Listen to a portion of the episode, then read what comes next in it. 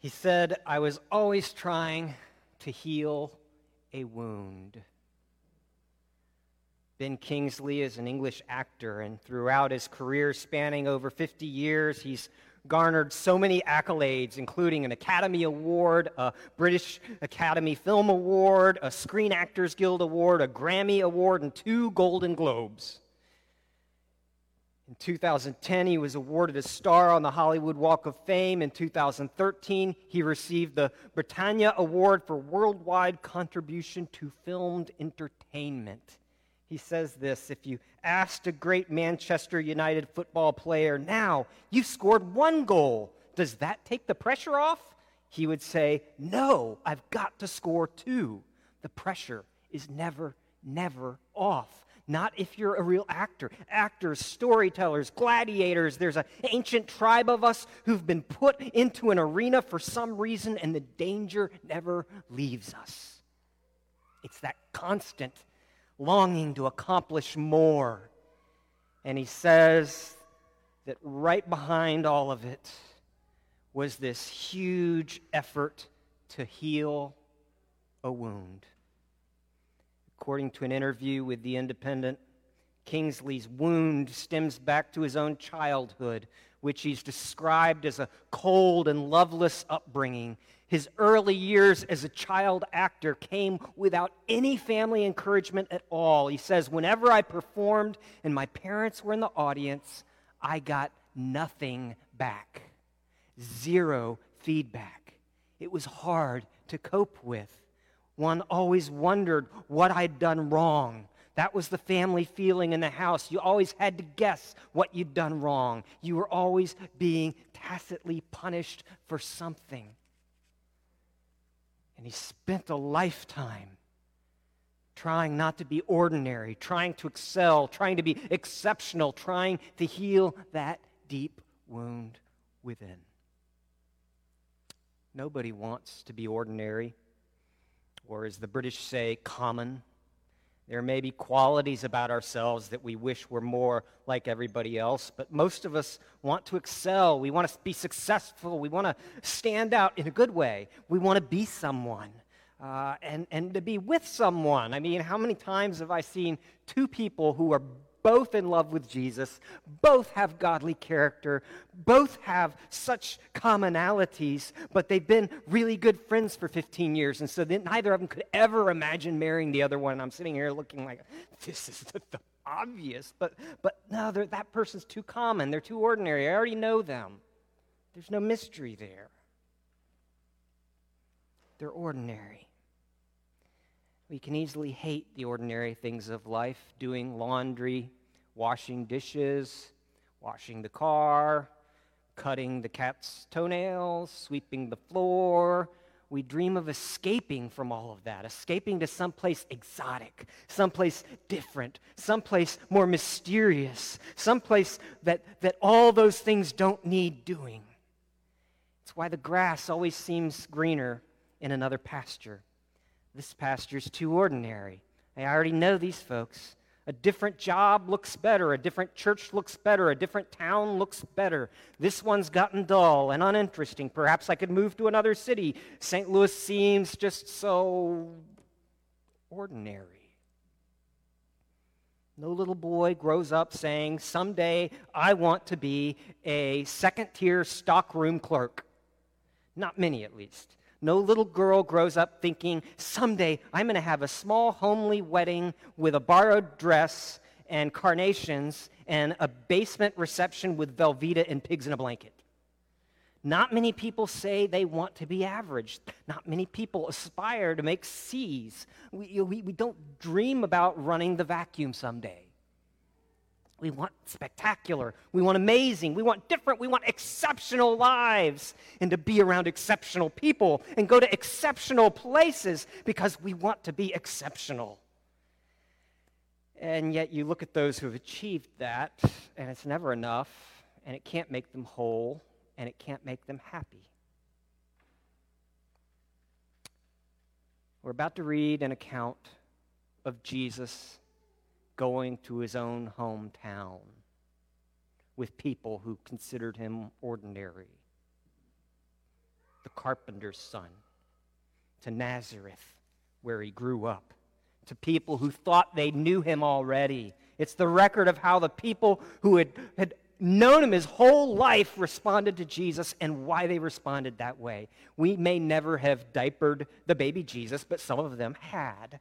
Um, you know, but I think there's a word for us here as well to lay open our own hearts and to see the real Jesus and his real salvation at work in our real lives. This is the gospel according to St. Luke, the fourth chapter, beginning in verse 14, the gospel of Christ. Jesus returned to Galilee in the power of the Holy Spirit, and news about him spread through the whole countryside. He taught in their synagogues, and everyone praised him. He went to Nazareth, where he had been brought up. And on the Sabbath day, he went into the synagogue, as was his custom. And he stood up to read. And the scroll of the prophet Isaiah was handed to him. Unrolling it, he found the place where it is written the Spirit of the Lord is upon me because he has anointed me to preach good news to the poor. He has sent me to proclaim freedom for prisoners and recovery of sight for the blind, to release the oppressed, to proclaim the year of the Lord's favor. And then he rolled up the scroll, gave it back to the attendant, and he sat down, which is how they taught. Everybody else would be standing up, but the teacher sits down. The eyes of everyone in the synagogue were fastened on him. And he began saying to them, Today this scripture is fulfilled in your hearing. All spoke well of him and were amazed at the gracious words that came from his lips. But isn't this Joseph's son? They asked. Jesus said to them, Surely you will quote me this proverb Physician, heal yourself. Do here in your hometown what we heard that you did in Capernaum. I tell you the truth, he continued. No prophet is accepted in his own hometown. I assure you that there were many widows in Israel in Elijah's time when the sky was shut for three and a half years and there was a severe famine throughout the land. Yet Elijah was not sent to any of them but to a widow in Zarephath in the region of Sidon. Not Israel, but Gentile lands. And there were many in Israel with leprosy in the time of Elisha the prophet, yet not one of them was cleansed, only Naaman the Syrian, a Gentile. All the people in the synagogue were furious when they heard this. They got up. They drove Jesus out of the town. They took him to the brow of the hill on which the town was built in order to throw him down the cliff but he walked right through the crowd and went on his way. What was the problem with Jesus? The problem, as they saw it in Nazareth, is that he was ordinary. Jesus was born in a cattle stall.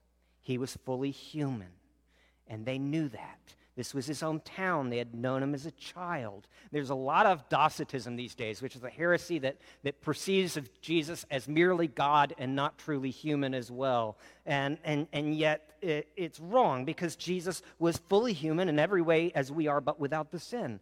You know, that means that, that Jesus had body odor. He had that crust that forms in the corner of your eyes when you sleep. He had, at some point, he may have been involved with diapers, using the bathroom, and phlegm when he gets sick, and he had fingerprints that could be left on stuff. He had a belly button. He had nose hairs. He had pores in his skin. This was, this was no theophany, just an appearance of God momentarily. This, was, this, this wasn't temporary. This was a permanent incarnation, a permanent, permanent God becoming man in Jesus, even to the point where Jesus then rose from the dead and ascended to the right hand of the Father because the incarnation was permanent.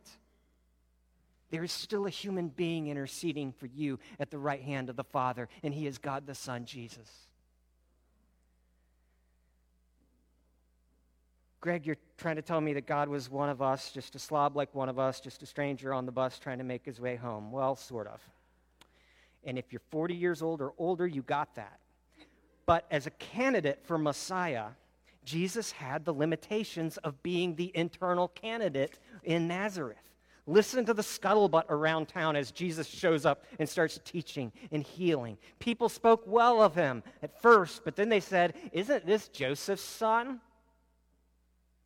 Don Carson explains the initial statements represent the crowd's positive reaction to the message's rhetorical power and hopeful character. However, the question about sonship is the product of the crowd's reflective thought since Jesus' heritage does not match, in their view, the nature of his claim. He's claiming to be the Messiah, the one spoken of by Isaiah the prophet, the one who would bring the true year of Jubilee, when, when flourishing would again happen within Israel and God's people would be reconciled to him and their sins forgiven. And they're sitting here looking at this kid that grew up in their own streets and they're saying, Isn't this Joseph's son?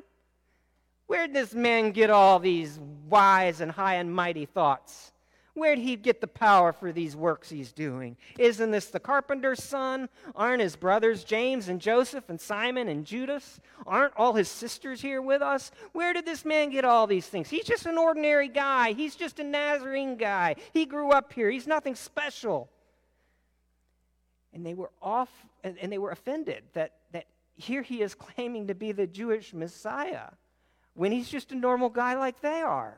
The Messiah is supposed to be a king. Jesus is, is an ordinary guy. When Messiah comes, they're picturing trumpets blowing and armies and horses and crowds and fanfare and sparklers and unicorns and all sorts of amazing stuff, but not the guy who used to make repairs around the village.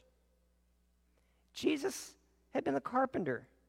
He was a refugee kid as a child. He was in exile from his birth. He was poor. He owned no home during his earthly ministry. He had nothing. He was nothing. Who does he think he is? Familiarity does that. Familiarity breeds what? Contempt. We changed your diapers, Jesus. Your butt smelled just like everybody else's. And now you're telling us you're the Savior of the world, huh? Well, you'll never be more than a Nazareth boy. You're a carpenter. Don't tell me the Son of God goes around fixing up furniture on the back street where I dump my rubbish every day. I've known you for 30 years. You're not going to pass yourself off as some, oh, someone of, of importance here. Don't get above your station, Jesus.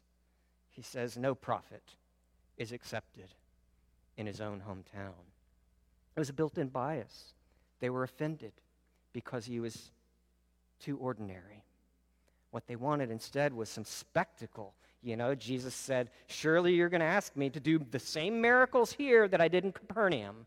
Um, but he explains to them that there's no family discount with this kind of stuff. Just the fact that he did something there doesn't mean they're going to use him to get a whole bunch of free miracles. That's not how this works. And so when he explains that to them, uh, they, they take him. Actually, Nazareth is built on a, on a hill and you can go up to the top of the hill or you can go up the hill on the other side of the valley and it's pretty steep pretty high. Definitely throwing off of that cliff would definitely be fatal. Um, they're not threatening to break his arms and legs by throwing him off a little hill. This is bad. This is ugly and they want him dead.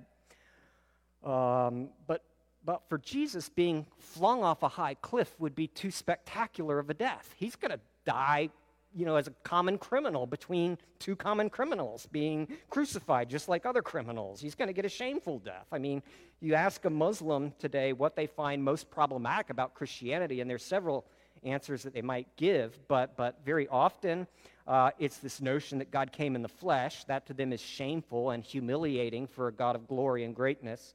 Um, but it could also be the thought that Jesus died uh, among sinners. You know, that, that would be too shameful a death for a Muslim prophet like Jesus. And so the, the story is that, uh, that, that his disciples actually swapped him out for Judas, and Judas was crucified, and Jesus just ascended into heaven.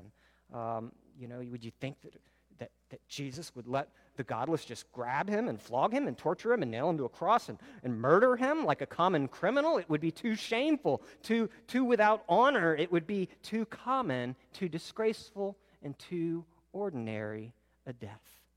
The, the people of his own hometown in Nazareth were offended by Jesus' ordinariness. He lived an ordinary life, and he was going to have a fairly ordinary criminal's death. That's the problem. Jesus was too ordinary. So, what was the problem with the salvation that he was bringing? The problem with the salvation he was bringing is that it was too ordinary as well. You look at Jesus' teaching on salvation, and it's all about restoring the ordinary from the things that have robbed it of its meaning. He says, The Spirit of the Lord is on me. He's anointed me to preach good news to the poor sent me to proclaim freedom for prisoners and recovery of sight from the blind, to release the oppressed, to proclaim the year of the Lord's favor. These are all the things that, that, that rob life of its joy and its goodness and its meaning. And he's saying, Those things I'm getting rid of in order to restore ordinary life. Today, he says, this scripture is fulfilled in your hearing. It's a vision of ordinary life freed from all the things that imbue it with misery. Good news for people who are needy, freedom for people who are in prison, whether it's prisoners of other people or prisoners of sin. Blind people get to see, whether they're physically blind or spiritually blind. Repressed people become released from their repression. This isn't talking about clouds and harps. He's talking about ordinary life with its ordinary routines being redeemed. I mean, who dreams of that? How many of you, when you envision the coming age and all of its glory, the life to come, the great hereafter, picture yourselves in your resurrected body sweeping the floor, or cooking a meal, or doing the dishes, or working in the lawn, or folding laundry? We assume that the coming age pulls all of that behind us because those are ordinary things, and we think that God's salvation is the removal of the boring, ordinary things. We don't find those things particularly fulfilling, and so we contemplate an escape from that, but that's not something that Jesus is offering. Jesus immersed himself in the ordinary, ordinary people. He had an ordinary job. He was a carpenter. You know, uh, uh, uh he was an he went to an ordinary synagogue every week, not like the not the temple of the Lord in Jerusalem, but no, his local synagogue. It says, as was his custom every Sabbath. Um, even Jesus felt he needed to go to church, and he was perfect. Uh, ordinary people, ordinary job. He, he had ordinary relationships with ordinary people. He came not to break the cycle of the ordinary, but to redeem it, to help us find fulfillment in the ordinary as a calling from Him, as the context in which we relate to Him. And this was always the plan. Back in Genesis 2, before the fall, before there was sin and suffering and death, and before we had lost our relationship with God, it's what we just read this morning that, that Adam was put in the garden to do what? To work it and till it. Because work, fulfilling work within your calling, was always a part of God's calling. It's only sin that has brought suffering and pain and misery into that work. But we were made to work. We were made. We weren't made to sit on a cloud with a harp. We were made to be fully human. And that's what Jesus came to redeem. Brother Lawrence in the 1600s uh, made, made his common business the context, the, the, the mundane and the routine, the context for experiencing the love and presence of God. The issue was not the sacredness or worldly status of the task at hand, but the motivation behind it. He said this Nor is it needful that we should have great things to do. We can do little things for God. I turn the cake that is frying on the pan for the love of God. And that done, if there's nothing else to call me, I prostrate myself in worship before Him who has given me grace to work. Afterwards, I rise happier than a king. It is enough for me to pick up but a straw from the ground for the love of God.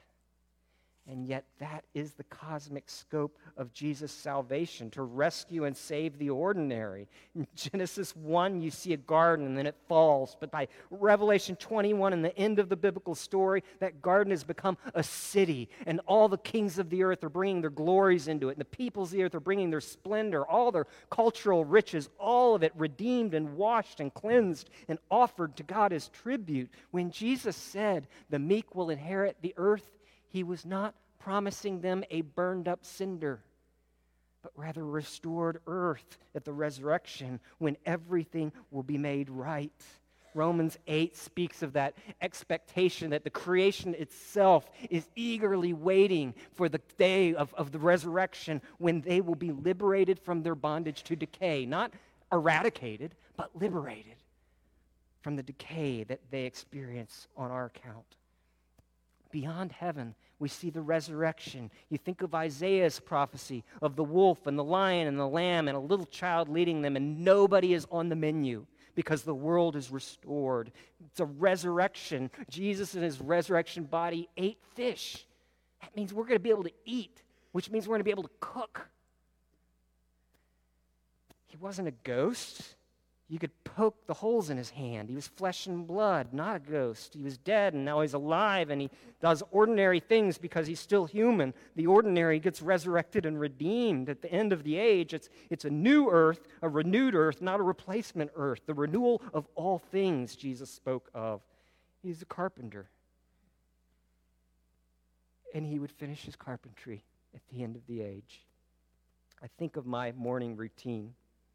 Um, getting up, having a glass of water, taking my pills, feeding my cats, fixing my coffee, reading my Bible while drinking my coffee, fixing breakfast, getting my Post Dispatch, reading the Post Dispatch while eating my breakfast, breaking yet another egg over the stove, wondering how it's any different from the same egg 40 days ago that I broke over the stove in the same routine that's almost always the same. And it all runs over, all runs together, this, this passage of time. And we ask, is this meaningless? And it would be, except that God made us to do just these things. And God meets us in just these things. It's these ordinary routines that Jesus has come to save, rescue.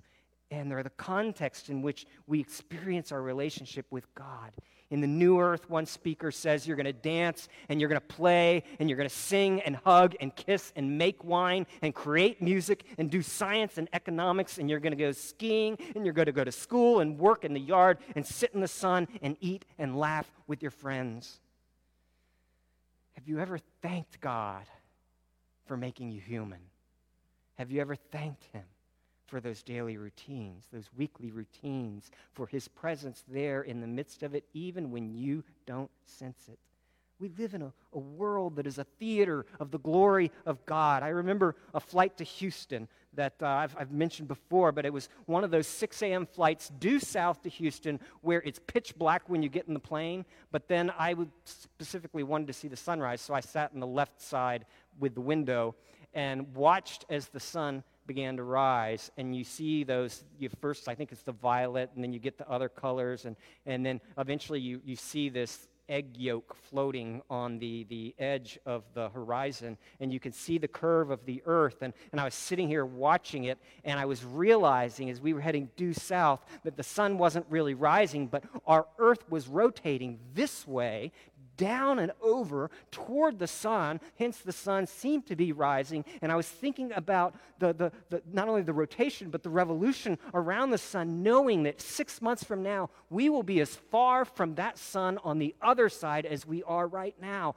And I was just picturing all of the great orbs of the universe and seeing it move around like, like, like a ballet, beautifully there for me to see. And I, I glanced back, and other people were, pulling down their, their, their, their, their little blinds and covering their face. They just wanted five more minutes of sleep. And, and, and I was having a religious experience. And I think that this, this happens every single day. In fact, this experience is happening somewhere on the earth 24 hours a day, seven days a week. This spectacle of the sun rising. It's, fantastic. It's amazing. On United flight number, I can't remember. God right there in the middle of it. That's redeeming the ordinary. One author cautions parents do not ask your children to strive for extraordinary lives. Such striving may seem admirable, but it is the way of foolishness. Help them instead to find the wonder and the marvel of an ordinary life. Show them the joy of tasting tomatoes, apples, and pears. Show them how to cry when pets and people die. Show them the infinite pleasure in the touch of a hand and make the ordinary come alive for them. The extraordinary will take care of itself. Jesus' townsfolk couldn't believe it. Jesus wasn't going to do miracles for them. His salvation was all about redeeming the ordinary life. It's too ordinary. But for those who want Jesus' salvation, it can be hard to receive. Why is it hard to receive the salvation that we have in Jesus? Because to receive the salvation that Jesus brings, you have to be ordinary.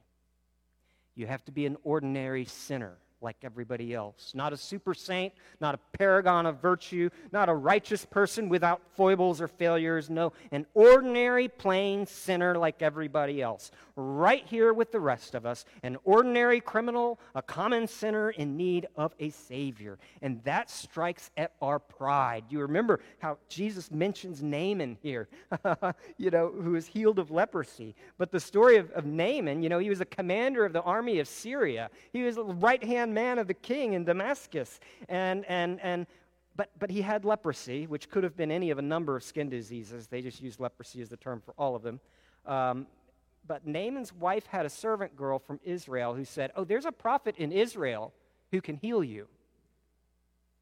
And so Naaman talks to the king, and he gets this huge treasury of wealth, just riches upon riches to go and try and convince this prophet to heal him uh, by, by, by purchasing it. And, uh, and he gets there, and, and, and the prophet ends up telling him, Elisha says, okay, well, go down to the uh, Jericho River and wash in it like six times, seven times, and you'll be healed. And the guy's like, he gets angry. He's like, I'm not going to do that. I brought all this wealth. I'm going to pay for this. And, but, but, you know, the prophet, he's like, I'm, Elisha, I'm not taking your money. I, it's God's grace or not at all. And finally, Naaman does go down and he washes and he's healed. Uh, but God's grace was free, but it was not available for sale.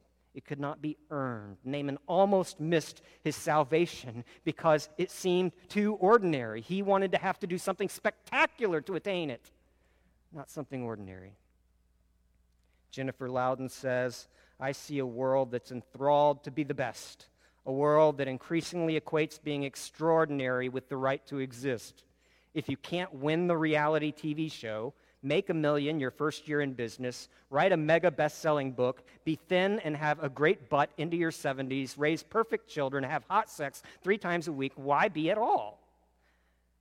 Surrender to God your perfectionism, your drive to be exceptional let the exception come from His working. Make it your goal to rejoice in the ordinary and to find God there as an ordinary sinner loved by an extraordinary God. Make it your goal to live an ordinary life, being loved by God and loving God, loving other people, and dying and being forgotten on this earth. And that's perfectly fine because you're going to be with the Lord forever, loved as an ordinary sinner, loved by a God who saves.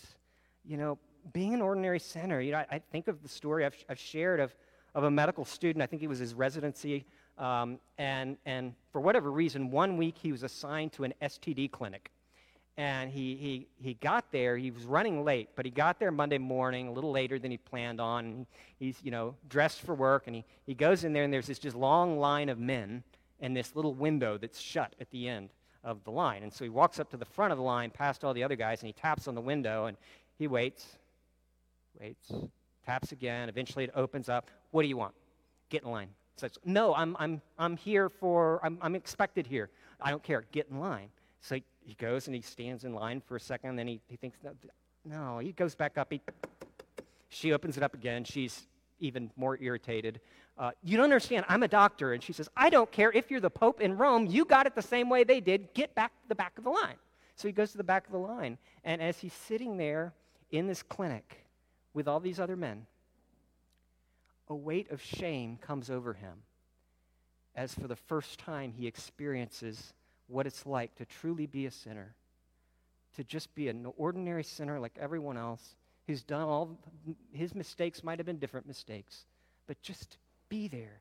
That's, that's when you know that there is none righteous, no, not even one, none who seeks God, but there is God's grace because Jesus didn't come to call the righteous, but he came to call sinners. He was never a friend of the righteous. He was a friend of sinners. And that's where you have to stand, right there among the ordinary sinners, because that's also where Jesus chose to stand. You can pick up on the hint of mockery in the townspeople's comments when they say, Isn't this Joseph's son? Realize, within Nazareth, that was an open question. They had been there when he was born. You know, they knew that, that, that, that Jesus was conceived out of wedlock. And they didn't know whose son he is. In fact, in, in, in, Luke's account, I believe they even say, Isn't this the son of Mary? Uh, it's actually Matthew's account, uh, which, which is, you never say that in Hebrew. It's always so and so, son of so and so, you know, Yitzhak ben Rabin or whatever, you know, so and so, the son of so and so. It's never the, the mother, uh, but, but they'd heard accounts. This is a small town, it's filled with gossip. They're questioning whether Jesus was legitimate to begin with. And now he's claiming to be the Messiah. Uh, you know, Jesus, there was never a time in his life in which he was not identified with sinners on account of the circumstances of his conception. And that's where he's going to stand with sinners. That's the cross on which he bears the sin and the shame of the world, on which the Father rejects him so that he'll never reject you. That's the cross on which he takes the blame, and the gossip of the townsfolk finally becomes true in an act so dark and so brutal and yet so brilliant and unimaginable, and it's stunning in its beauty. The Son of God becomes illegitimate on the cross, taking our punishment so that we might become legitimate in his place, so that ordinary sinners like us can meet an extraordinary Savior, so that ordinary life itself is redeemed and we can know God in the now as a Father who loves us and who made the ultimate sacrifice to have us. Ben Kingsley's wound stemmed from his own childhood. His parents never encouraged him, they never said, Good job. They never praised him, they never honored him, they never celebrated him. It was always this feeling that he was being punished, that he'd done something wrong. And so he strove and he made such great accomplishments as an actor. You know, he, he, he won every award conceivable, driven by what he calls this wound inside of him but it was never enough.